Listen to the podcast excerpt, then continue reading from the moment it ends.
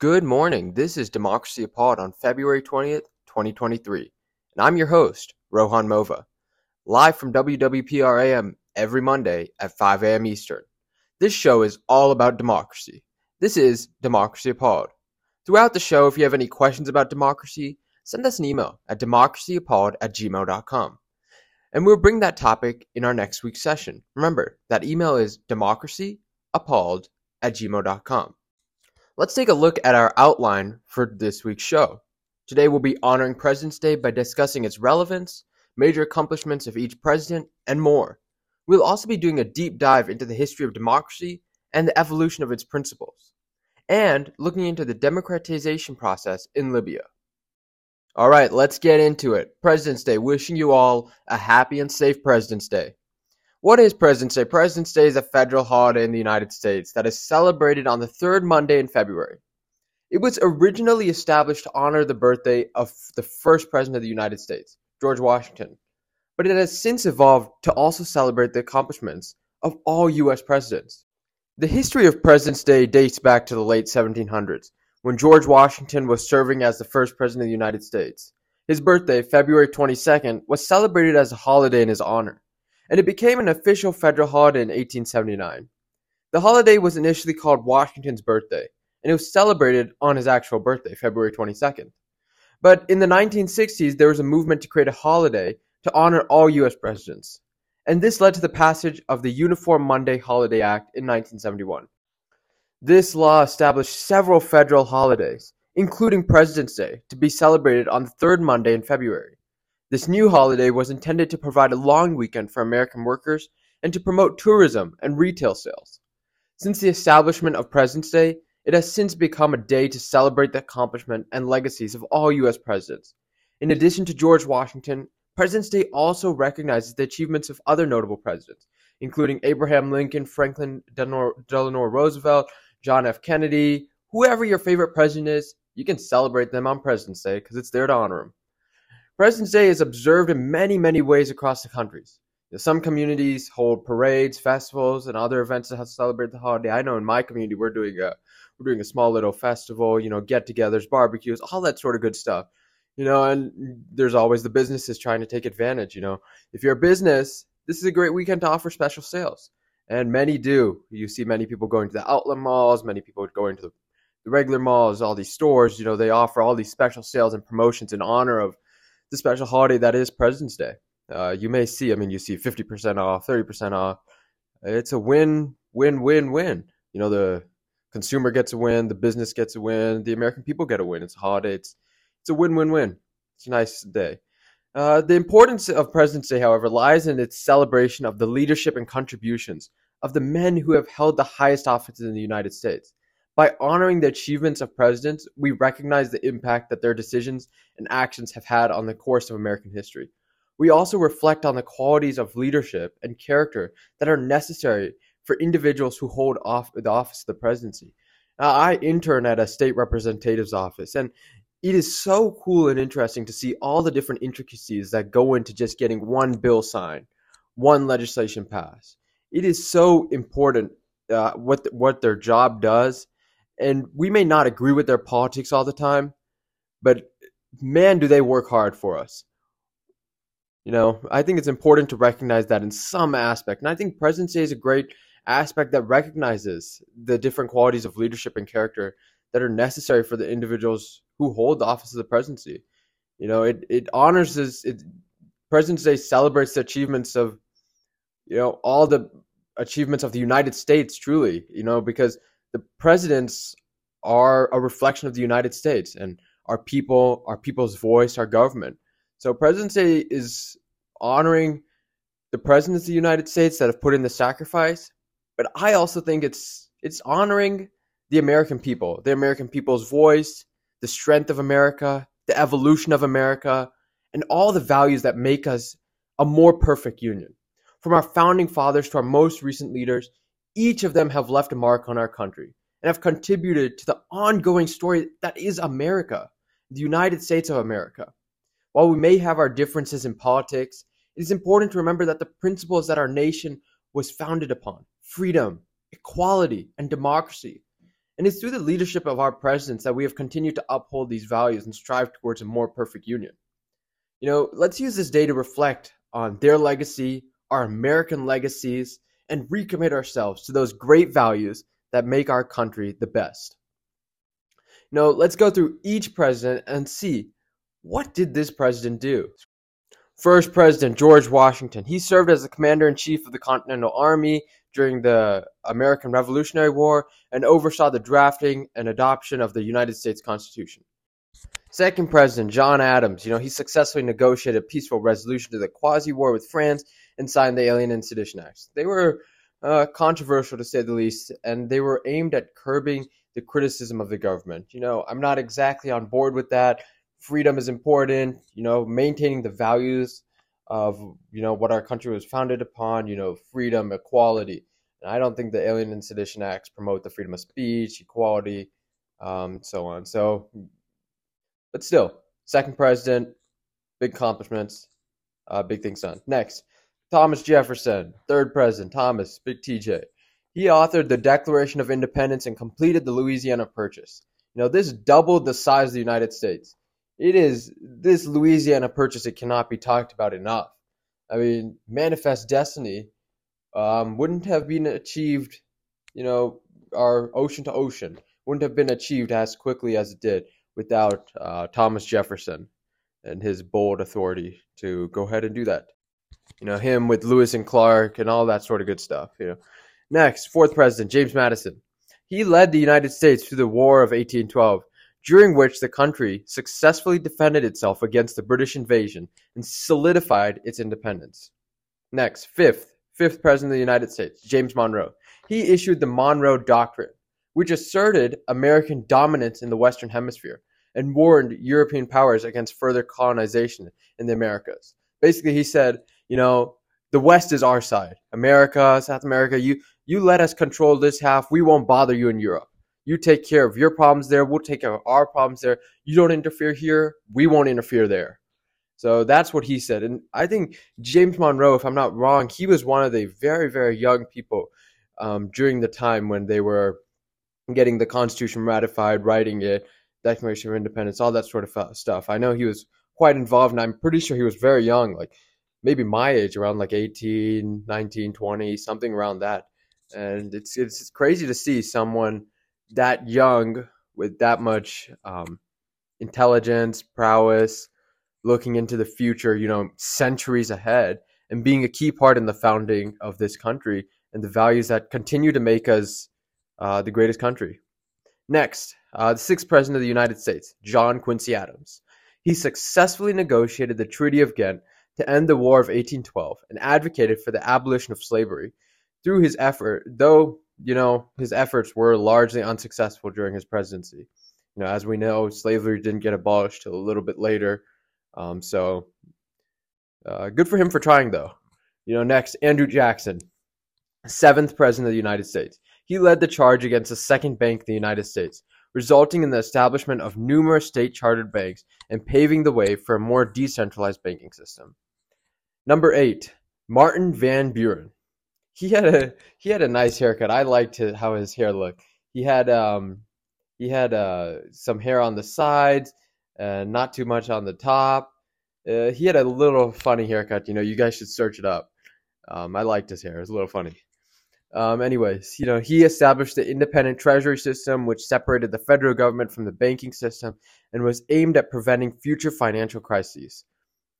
Number nine, William Henry Harrison. You know, he died just one month into his presidency. So he didn't have a notable accomplishment during his time in office. Uh, it's, it's sad, but it was just one month into his uh, presidency. Number 10, John Tyler. He annexed Texas into the United States and he expanded the country's territory and increased tensions between North and South over the issue of slavery. So was it super good? Was it not? You know, I think you know he um, there were some tensions that started flaring be- between him, you know, Mexico, United States, um, all that sort of stuff during John Tyler. You know, number 11, James K. Polk. He successfully negotiated the Treaty of Guadalupe Hidalgo to end the Mexican American War and acquire California and other Western territories for the United States.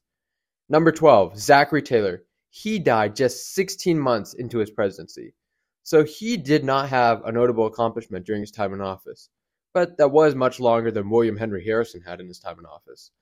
Um, number 13, Millard Fillmore. He signed the Compromise of 1850, which attempted to resolve the issue of slavery in the new territories and temporarily ease tensions between the North and South. They went through so many different compromises, uh, trying to appease the North and appease the South, but they both wanted different things. You know, North wanted no slavery, uh, to say, and the South wanted slavery. You know, possibly even the expansion of slavery, and the North wanted no slavery. And they these compromises they could only last so long, as we saw later on. I mean, just a couple presidents later with the Civil War. Um, number 14, Franklin Pierce, he signed the Kansas Nebraska Act, which allowed for the expansion of slavery into new territories and contributed to the increasing tensions between the North and South. Number 15, James Buchanan. He failed to take action to prevent the secession of Southern states and the outbreak of the Civil War, which began shortly after he left office. Which brings us to number 16, Abraham Lincoln. He successfully led the Union through the Civil War and signed the Emancipation Proclamation, which freed slaves from the Confederate States. Number 17, Andrew Johnson. He oversaw the Reconstruction of the South after the Civil War and was the first president to be impeached by Congress, though he was ultimately not removed from office. Number 18, Ulysses S. Grant.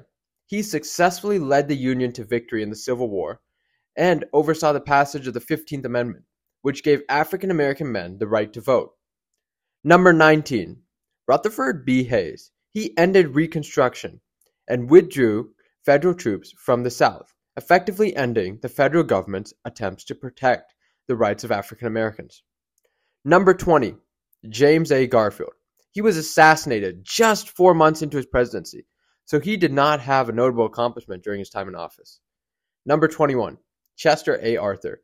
I think this is the guy. He had a he had a nice mustache. He had a funny looking mustache. Uh, I think you should search up a picture of him too. You know, I liked it. Um, anyways, he signed the Pendleton Civil Service Reform Act, which established a merit-based system for hiring government employees and aimed to prevent political corruption. Number 22, Grover Cleveland. He signed the Interstate Commerce Act, which regulated the railroad industry and established the Interstate Commerce Commission to oversee transportation related issues. Number 23, Benjamin Harrison. He signed the Sherman Antitrust Act, which aimed to promote fair competition and prevent monopolies in the economy. The act was the first federal law to prohibit monopolistic business practices and paved the way for future antitrust regulation. Grover Cleveland. Did we just mention Grover Cleveland as the 22nd president? Yes. He is also the 24th president. He is the only president to serve non consecutive terms. So Grover Cleveland, his second term, he faced a major economic crisis known as the Panic of 1893 and successfully led the country through it with the help of his Treasury Secretary of Treasury, John Carlisle. Number 25, William McKinley. He led the United States through the Spanish American War and oversaw the annexation of Hawaii, establishing the United States as a major global power. Number 26, Theodore Roosevelt established national parks and conservation policies, broke up monopolies through antitrust regulation, and led the country through the Panama Canal construction. Theo had a funny career, funny presidency, funny political career. You know, I know he gets remembered a lot because he is, I believe, the cousin of FDR, but he had he also had the big stick policy, the big stick diplomacy, and he said, "Speak softly and carry a big stick, you will go far." So it's like, don't say much, but you know, show the power. So like in the event of like United States foreign policy crises, you know, we have a big military. You know, we don't need to show, we don't need to tell you all about it, but you know, look at us, we're so strong. You know, which I, I it's respectable. It is, it really is. You know, but he had an interesting career, and I say that because he became the governor of New York in um, 1899, and you know, all the big business people, all those guys, they didn't like him as the governor of New York. They thought he had too much power. So how do you promote a man from governor of New York? How do you make him take a different job but give him less power? What is the job in the United States that can do that? What other job than the vice presidency? So they they pushed him to become vice president. And sure enough, he took it, obviously. But the worst part for those those big businessmen that didn't want him is the fact that William McKinley died in office and he became the president not too long after. So, uh, not sure if that worked out too well for him. Anyways, um, next, number 27, William Howard Taft. He established the U.S. Chamber of Commerce, signed the Payne Aldrich Tariff Act to lower tariffs, and oversaw the enforcement of antitrust laws. Number 28, Woodrow Wilson. He led the United States through World War I, oversaw the passage of the 19th Amendment to the Constitution, granting women the right to vote, and played a key role in establishing the League of Nations, a precursor to the United Nations. Number 29, Warren G. Harding. He oversaw the pre- period of economic growth and signed the Sheppard-Towner Maternity and Infancy Protection Act, which provided funding for maternal and child health services. Number 30, Calvin Coolidge. You know, he's he's one of those forgotten presidents.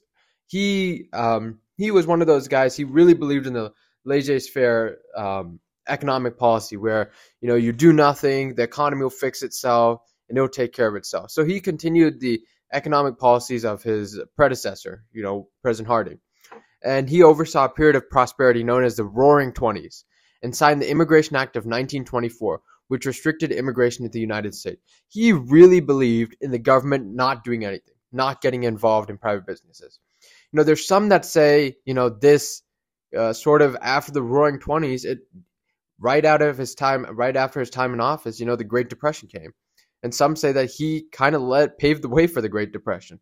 I don't know if that's exactly true, but right after at President number 31, you had Herbert Hoover, who faced the beginning of the Great Depression during his presidency and implemented several economic policies aimed at stabilizing the economy.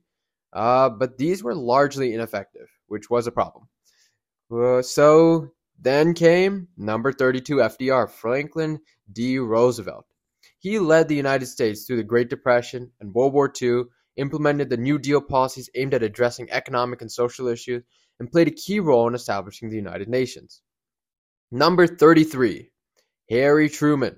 He led the country through the final stages of the World War II, made the controversial decision to drop atomic bombs on Japan, oversaw the rebuilding of Europe through the Marshall Plan, and initiated the creation of the North Atlantic Treaty Organization, NATO. I believe Harry Truman was one of the poorest presidents going into and getting out of office.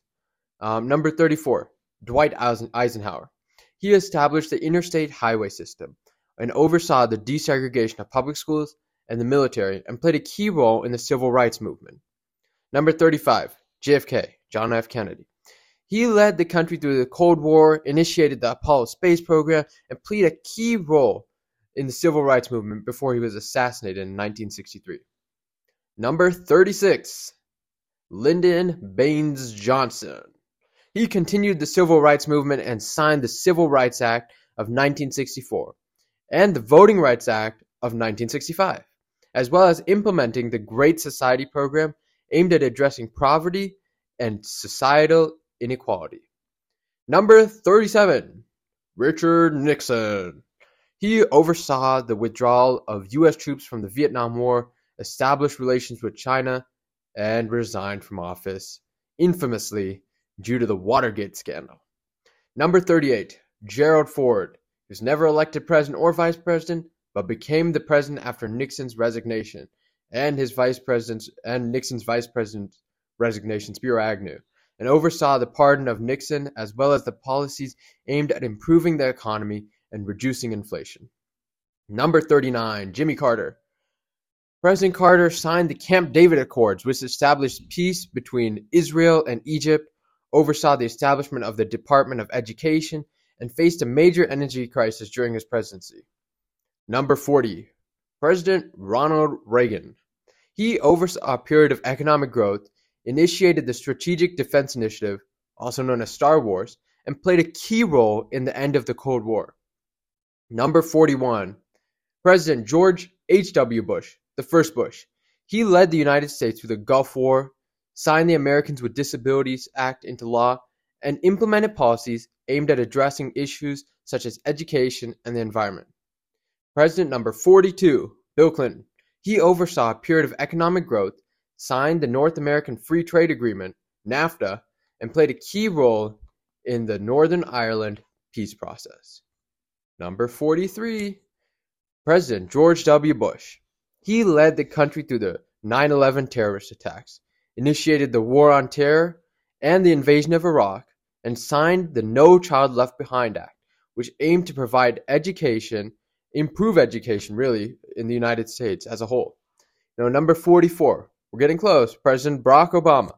He signed the Affordable Care Act into law, aimed at providing affordable, sorry, affordable health care for all Americans, led the country through the Great Recession, oversaw the end of the Iraq War, and played a key role in the Iran nuclear deal. President number 45, President Donald Trump. He implemented policies aimed at reducing immigration into the United States, renegotiated trade deals such as NAFTA, and initiated policies aimed at reducing regulation and promoting economic growth. And currently, President number 46, President Joe Biden. President Biden signed a bipartisan infrastructure bill into law in November 2021.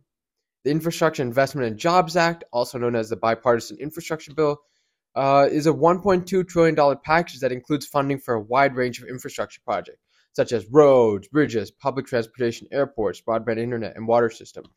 This infrastructure bill, infrastructure legislation, is a thing that many different presidents have been trying to do, and it's long overdue. President Trump tried to do it, President Obama, many different presidents tried to get infrastructure bill passed, but the two sides couldn't come to a complete agreement. But it, it's a, it was an overdue one that didn't take a top priority, but it recently got passed, in my opinion. But um, so as we can see, you know, each president of the United States has made notable contributions to the country and the world as a whole. You know, because the United States it is a leader in the global scale. You know, from the founding principles of the country to economic policies, the role of the president has been critical in shaping the course of American history. The accomplishments of each president are testament to the strength and adaptability of the American political system and provide important lessons for future generations to learn from. If you're just tuning in, this is your host, Rohan Mova. And if you're just tuning in, we are talking about democracy and its impact on the world. This show is all about democracy. This is Democracy Appalled, live from 1490 WWPR AM every Monday at 5 a.m. Eastern. If you have any questions about of what I've said so far, democracy, or anything else throughout this segment, or throughout the show, send us an email at democracyappalled at gmail.com and we can bring that topic in our next week's session. Remember that email is democracyappalled at gmail.com. Next, throughout the next couple episodes, I'd like to touch on the neck a couple points. You know, the first one being the history of democracy, second one being the role of democracy in modern society, third one being the current state of democracy in the United States, fourth being the current state of democracy globally, the fifth being the future of democracy, and the sixth being the relationship between democracy and the media. Today, I want to hone in on the history of democracy through many different aspects. So, the ancient origins of democracy, so like the development of democratic ideals in ancient Greece, including the concept of citizenship, representation, and direct democracy. So, that's what we'll be touching about in when we talk about the ancient origins of the history of democracy. Then we'll move into the modern democratic systems. So, that includes many different things like the par- development of parliamentary systems in Europe the spread of democratic ideals uh, during the Enlightenment period, and the impact of the American Revolution on the creation of modern democratic nations. Then we'll go through the history, the, the spread of democracy. So, like the growth of democratic movements in the 20th century, the fall and the impact of the fall of the Soviet Union, and the current state of democracy in different regions around the world. And then we'll talk about, briefly touch on populism, polarization, disinformation, globalization, all that sort of things that goes into uh, threatening or promoting a democratic system of government. So let's start off with the ancient origins. So the history of democracy, it can be traced back to ancient times. So with the concept of democratic governance being first developed in ancient Greece. In Athens, a form of direct democracy was established in the 5th century BCE, where male citizens were able to vote on important decisions through the use of assemblies and juries. The idea of citizenship also emerged in ancient Greece, with individuals being recognized as full members of the political community and having the right to participate in democratic decision making. During the Middle Ages and early modern period, most European societies were ruled by monarchies or other forms of authoritarian rule.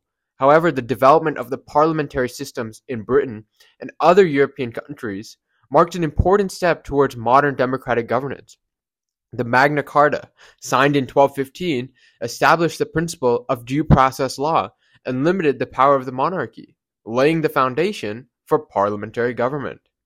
In the 18th century, the spread of democratic ideals during the Enlightenment furthered the development of democratic governance. Political philosophers just such as John Locke and John Jacques Rousseau, you know, I, I know I just butchered his name, but Rousseau uh, advocated for the principles, and along with Locke, they both advocated for the principles of popular sovereignty, the idea that power should ultimately reside with the people. This led to the development of new political systems in Europe and the Americas. Uh, this emphasized the importance of representation and citizen participation in the government. Looking at democracy today, when you think about representation and citizen participation in government, you know, in last week's show, we brought up the idea that not everybody participates in our democracy, with it having low voter turnout, low participation rates, and the idea that the idea in the Europe and Americas when there was a parliamentary democracy was the importance of representation and citizen participation in the government. And that's something today that continues to perplex us. How do you balance creating an informed society with one that's motivated to vote and one that's uh, one that's um, one that goes out and does it? And that's something that we'll touch on later uh, throughout this show when we touch on populism, um, populism, polarization, and so on, because there are different ways to address it. But what is the best way? What is the most suitable? And what is the most possible? Because you can have many different ideas, but executing each one to perfection, not even to perfection, to where it's able to maintain a sustained growth, is the most important part. So, continuing on, when we came to the American Revolution, the American Revolution it played a significant role in the development of modern democratic nations. The American Declaration of Independence, which was signed in 1776, established the principles of popular sovereignty and the idea that governments derive their legitimacy from the consent of the governed. Consent of the government. That that consent of the governed. Sorry, I butchered it the first time, but that is such a key piece. Consent of the governed. You know, what exactly does that mean? Does that mean you get reelected? Does that mean you have a high approval rating? It's it's but it's the idea that the people choose. It's the people's voice. And this idea was further codified in the United States Constitution, which established a federal system of government and a system of checks and balances to limit the power of the executive branch. In the 20th century, democratic movements gained momentum around the world, with many countries transitioning from authoritarian regimes to democratic governance. And the fall of the Soviet Union in 1991 marked a major turning point in the history of democracy, with many former Soviet bloc countries adopting democratic systems of government. However, the spread of democracy has not been without challenges with many countries experiencing setbacks and even reversals of democratic progress in recent years. And one of the countries that we'll look into with democratization or democratic transition, either one you can call it, but one of those that we'll look into today is Libya. It is a crucial example of democratization failure. And we'll look at that, and it's a very interesting thing. But currently, the state of democracy varies widely across different regions in the world. While many countries have established a stable democratic system of government, Others continue to struggle with authoritarian rule, corruption, and human rights abuses. Ongoing challenges to democratic governance includes the rise of populism, polarization, and disinformation, as well as economic inequality and the effects of globalization. However, the enduring legacy of democratic ideals and the continued effort of democratic movements around the world offer hope for the future of democratic governance. But this comes back to the idea, you know, democracy is not suitable for every single country. You know, it must be on a case by case basis. Some governments, some leadership thrive better under, you know, communist regimes or authoritarian regimes. It's not to say that a country needs to have democracy to have success, but that has been shown to be a little bit more favorable towards success because the people are happier. You know, the, the people's voice is being heard fairly, equally, with the principles of freedom, equality, and democracy. But the idea is that democracy must have all participants involved for it to be widely successful. Without a wide participation, without wide popularity and wide support, democracy is nothing. Because democracy is just all the people coming together and putting their voices, letting their voice be heard. Without the people, without the leaders on board, there is no democracy. And it's important that while the state of democracy varies widely across regions of the world, some places it's it's not being suitable. And one of those we'll look at is Libya. No, it's a very interesting example. But in ancient Greece, the city-state of Athens is often cited as the as the earliest example of democratic governments governance, and it they had they were a small size of a city-state, so it was much easier to have a democracy on that scale, on the scale of you know a city-state as of Athens. But when America, you know, the United States of America, they created their democracy. It was the first time when a democracy of that scale was even possible. Because the United States, when it expanded from such a far vast, you know, even when it, it was just the colonies, uh, those 13 from the East Coast itself, it, they were so far va- ranging. You know, this wasn't like Great Britain uh, which didn't even have a democracy at that time. And it wasn't like, you know, city state Athens. This was a whole new concept that, I mean, it wasn't a whole new concept, but you were applying a concept that was done in a very small area into a much, much larger scale. And making that possible was difficult and it was it was the first time. But the people wanted it. The leaders were on board. Everybody was endured into this democratic process that makes it great. You know, in the modern times, parliamentary systems of government have become the most popular form of democratic governance. You know, you have representative like the United States, parliamentary, uh, all that sort of good stuff. But you know, parliamentary, it's it's a very common one. Britain is probably the most well-known parliamentary form of government. You know, the parliament in Britain, for example, is composed of the House of Commons and the House of Lords and it's responsible for making laws and holding the government accountable. Similarly, the German, I know I'm going to butcher this name, but it's Bundestag, I believe, and the French National Assembly are examples of parliamentary systems of government where representatives are elected by the people to make decisions on their behalf. You know, so a parliamentary system of government, it's widespread throughout Europe, it's extremely popular, and it is a system of democratic governance. Uh, similar, somewhat similar to the representative government. But the United States, time and time again, has the farthest reaching democracy. It was built as the farthest reaching, continues to be the farthest farthest reaching democracy, and it continues to be one of the most stable democracies in the world. Time and time again, there are threats, there are actions that happen, but it continues to be one of the most stable and long lasting democracies uh, we've seen in modern time. So, when you look at the spread of democratic ideals, one of the major periods of time that the spread of these democratic ideals, so to speak, happened was during the Enlightenment. And that had a profound impact on the development of modern democratic nations. So in the United States, the Constitution established a system of government that emphasized the importance of representation and the protection of individual rights. The protection of individual rights is something so key to remember because that wasn't originally always afforded in the Constitution. And there was a group of a group of people that really wanted the Bill of Rights. You know, I believe, you know, if I'm not mistaken, I believe it was the Anti Federalists. Correct me if I'm wrong. You know, email me at democracyappalled at gmail.com to correct me if I'm wrong. But I believe it was the Anti Federalists, and the Bill of Rights was added to the Constitution in 1791 and established important protections for individual freedoms, such as the freedom of speech and the right to a fair trial. The fall of the Soviet Union in 1991 marked another major turning, turning point in the history of democracy because like I said, many of these former Soviet bloc countries, they became democratic systems of government. You know, before they were they were what a communist nation, authoritarian rule, and so on, right? But then they became democratic systems of government when they split. So this included countries like Poland, Hungary, the Czech Republic. When you transition from a state, when you have a difficult, you know, transition to democracy, it's not always easy you know, with these countries especially, it wasn't always smooth. And many of these countries, they face challenges such as corruption, economic instability. You know, in recent years, countries such as Russia and Turkey have faced setbacks to democratic governance with the suppression of free speech and the erosion of democratic institutions. Like I said, democracy is all in or all nothing.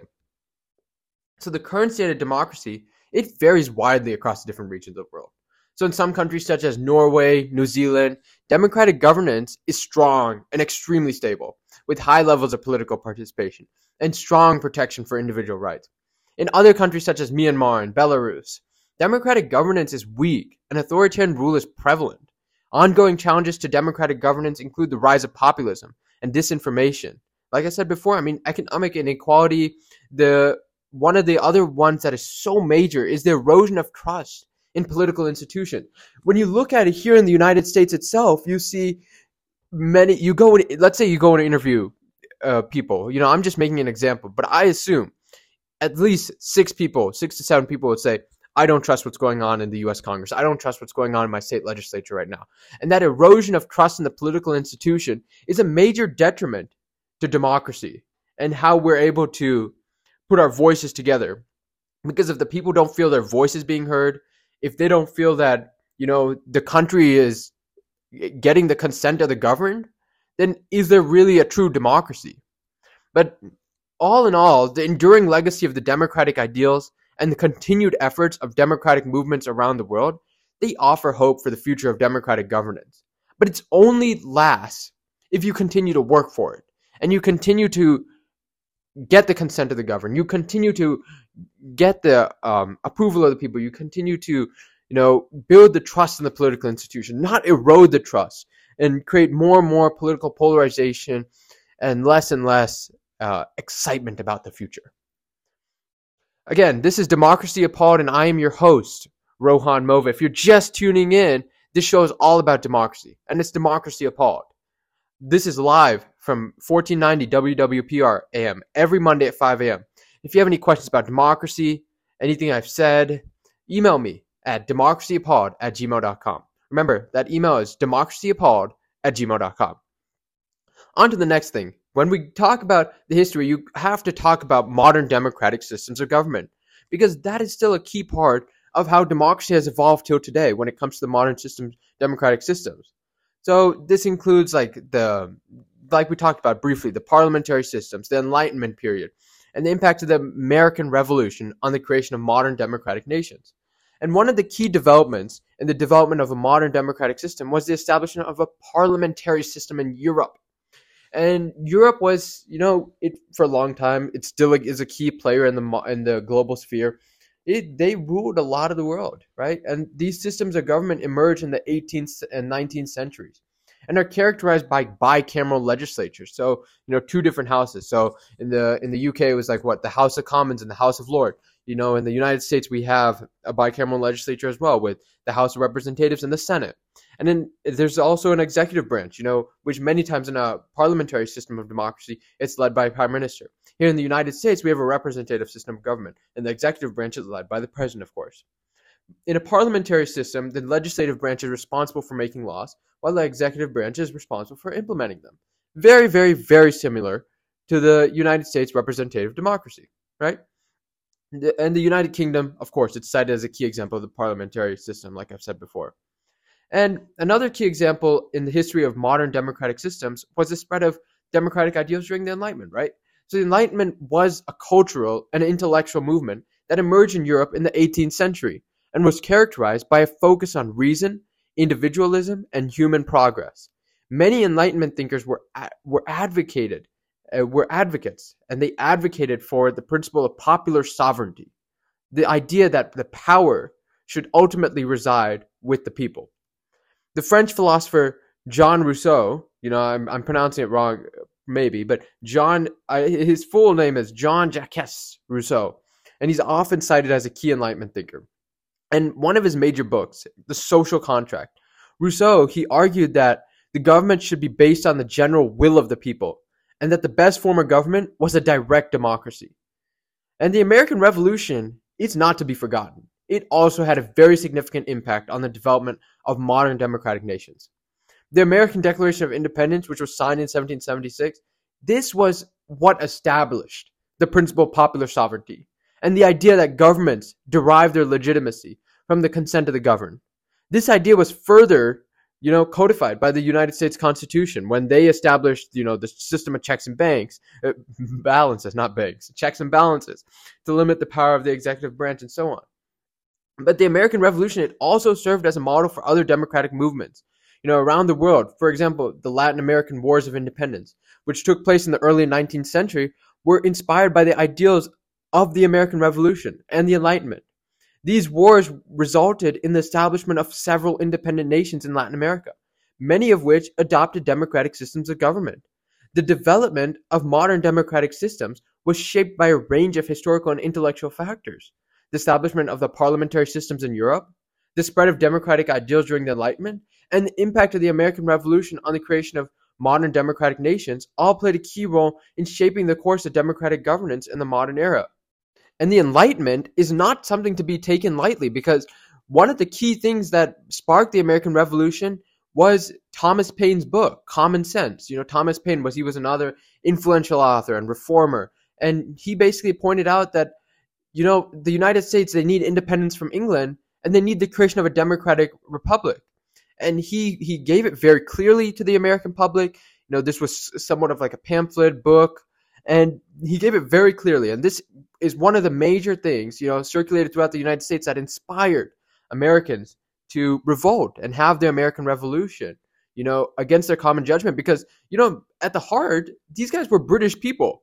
They didn't want to revolt against their home country, but because they did, it sparked the idea and the democratic ideals that continued to spread and have shaped the course of democratic governance, you know, in the modern era and have evolved tremendously. You know, I'd like to continue on to the spread of democracy. So, the growth of democratic movements in the 20th century, the impact and the fall of the Soviet Union, and the current state of democracy in different regions of the world. The 20th century was a period of significant growth for democratic movements around the world. The aftermath of World War II saw the establishment of many new democracies in Europe, as well as the decolonization of many countries in Africa and Asia. The spread of democracy was also fueled by the Cold War, as the United States and the Soviet Union competed for influence in different parts of the world. The fall of the Soviet Union in 1991 marked a major turning point in the history of democracy. Many former Soviet bloc countries adopted democratic systems of government, like I've said previously. Um, and today, those democracies they vary widely. You know, some are strong, some are stable, some are weak, some have high corruption.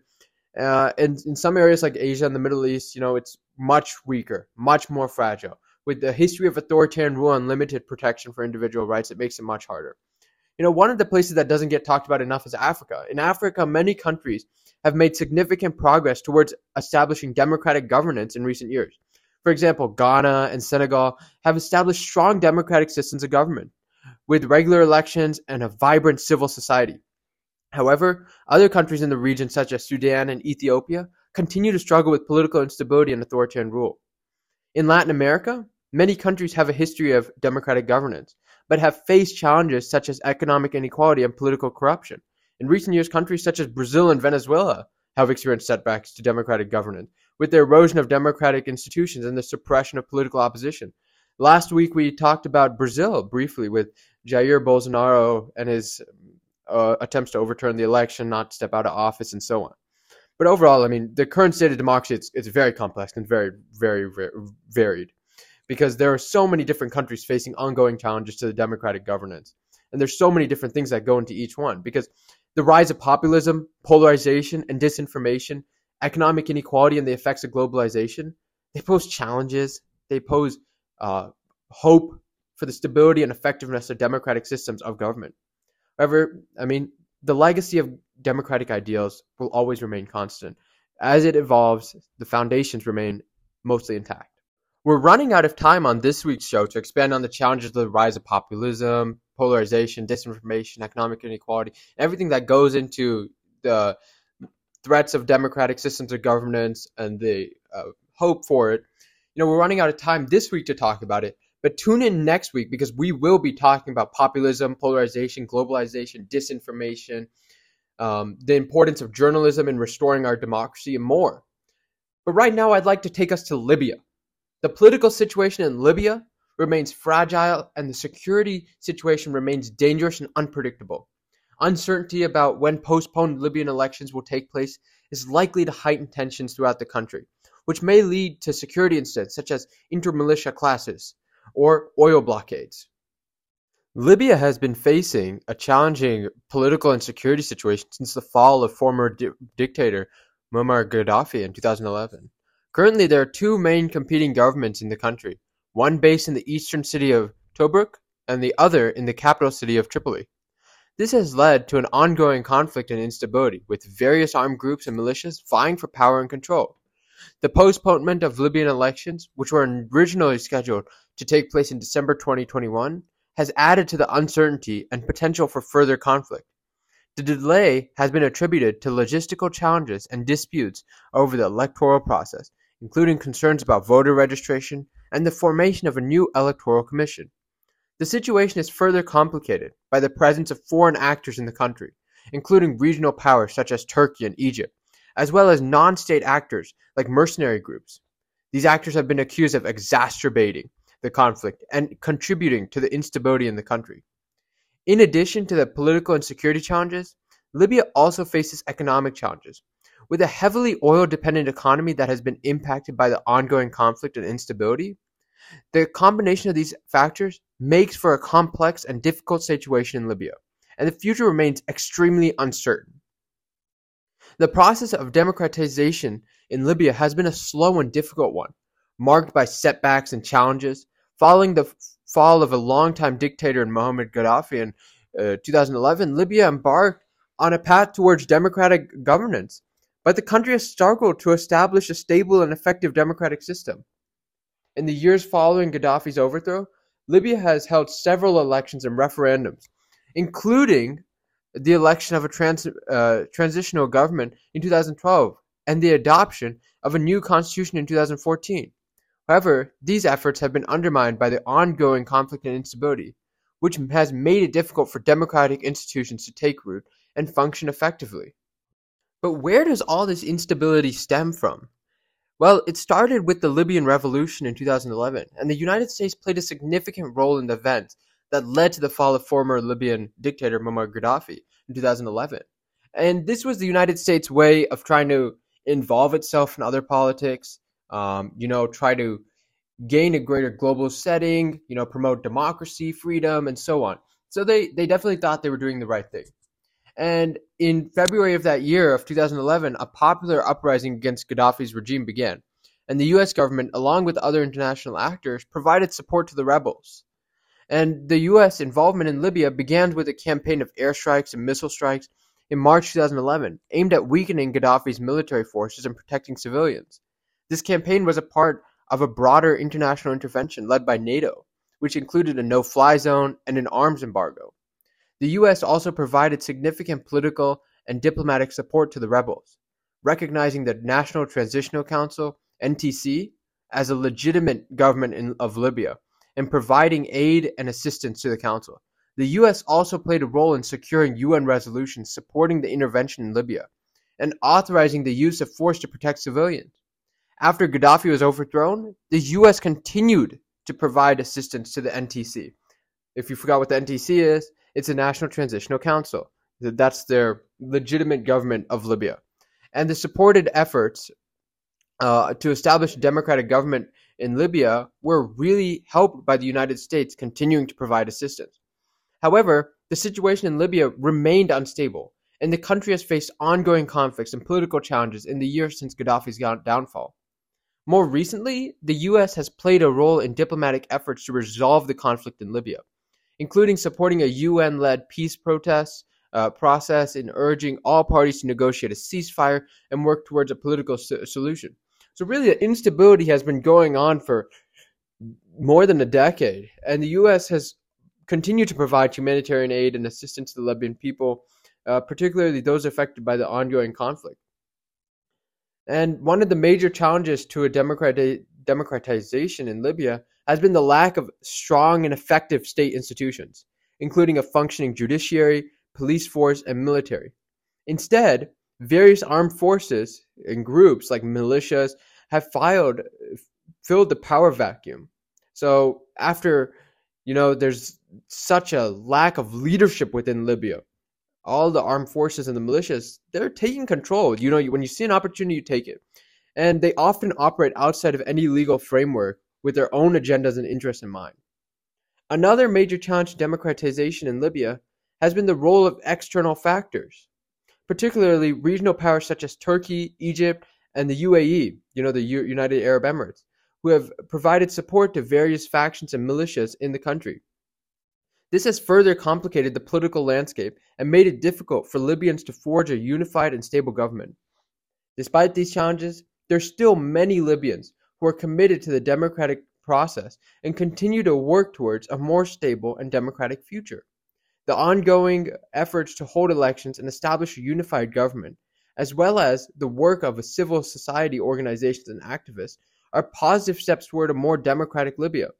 However, the road ahead remains long and challenging and will require sustained effort and support from the international community as well as Libyans themselves. So, is democratization a success in Libya? That's why this whole process was started. You know, the overthrow of Gaddafi, you know, the US getting involved. It was the idea that democracy and freedom must be restored in Libya. But the idea that democratization has been a success in Libya is basically, in my opinion, false because democratization has not been a success in Libya. The country has faced significant challenges in its efforts to establish a stable and democratic government. An ongoing conflict and instability have hindered greatly the development of effective democratic institutions and processes. Since the fall of the since the fall of Gaddafi in 2011, Libya has struggled to establish any sort of groundwork, stable, or anything that can provide their citizens some hope for the future, some excitement for the present. You know, the country has had several elections and referendums, but there's nothing that happens from these elections and referendums. It's either corruption, economic instability, you know, postponement of the elections. These efforts have been undermined by an ongoing conflict, you know, the ongoing conflict within Libya, within uh, different mil- militant groups, and ineffective state institutions. In addition to the challenges within Libya, the role of external actors has also complicated the democratization process. Regional powers such as Turkey, Egypt, and the UAE, they've provided so many, uh, so much support to various factions and mil- mil- militias, and that's that's even more complicating the already complicated political landscape. So it's hard for Libya to forge its own future when it's being pushed around by every other country uh, trying to insert their own voice, insert their own influence. But overall, there has been some positive steps. You know, it's not all bad, but there is a lot bad, such as the ongoing efforts to hold elections and establish a unified government. These efforts have not yet been successful in achieving a stable and democratic state. The road ahead remains long and challenging, and it'll require sustained effort and support from the international community, as well as many, all the Libyans themselves. Like I always say, democracy is something where you have to be all in or all out. Right now, Libya is not all in. And to get there, they need to have the support from all the Libyans, continued support for them building their own future, rather than international actors continuing to meddle in their business. So the question again, is democracy appalled this week? Well, it is President's Day today. And throughout that, America has been changing its story, rewriting history, and continuing to forge the path set forth. When it comes specifically to Libya, democracy is appalled. It really is. Because Libya, for many, many years, has been working to create, uh, create, I say create in air quotes, because it's it's difficult for them to create their own path because the United States has tried to insert its influence. Other international actors have tried to insert its influence. So has Libya really even had the opportunity to forge their own path to create a democracy? Can any of this previously even be considered as Libyans working towards creating their own democracy? Or is it the United States inserting themselves in situations where they're not needed and pushing forward a path of democracy where democracy cannot be achieved because all the actors are not on board. Because again, Libya is Libya. The United States is the United States. Libya is not the United States. There are different uh, situations. But when it comes to Libya, democracy is appalled. Because democracy wants you to be all in. And Libyans aren't all in. You know, they're not able to forge their own path. So I'd say democracy is appalled in this certain situation. This is your host, Rohan Mova, and if you're um, just tuning in, we're actually just ending. We're talking about democracy and its impact on the world, and this show is all about democracy. Thank you for listening to this episode of Democracy, democracy Appalled. And again, I'm your host, Rohan Mova, live from 1490 WWPR AM every Monday at 5 a.m. Eastern. Catch us right here every Monday at 5 a.m. Next week, we'll be right here. If you have any questions about democracy or anything that we've said throughout this whole episode, please send me an email at democracyappalled at gmail.com, and I'll be sure to bring that topic in our next week's session. Remember, that email is democracyappalled at gmail.com. In next week's episode, we'll take a look into another country. If you have a suggestion, again, email us at democracyappalled at gmail.com. You know, in next week's episode, like I said, we'll look into another country. We'll expand on the role of democracy in the modern society, current affairs, and more. And I know I didn't get a chance to finish what I was saying about polarization, populism, globalization when it comes to demo- uh, democratic processes. Uh, so we'll definitely get into that as well. Again, tune in right here, live on 1490 WWPR AM every Monday at 5 a.m. Eastern. And I'll be right here to give you the rundown of democracy, its current state in the world, its evolution, and everything you want to know about democracy. Thank you. And again, thanks for listening to Democracy Appalled, and I'm your host, Rohan Mova. Happy President's Day.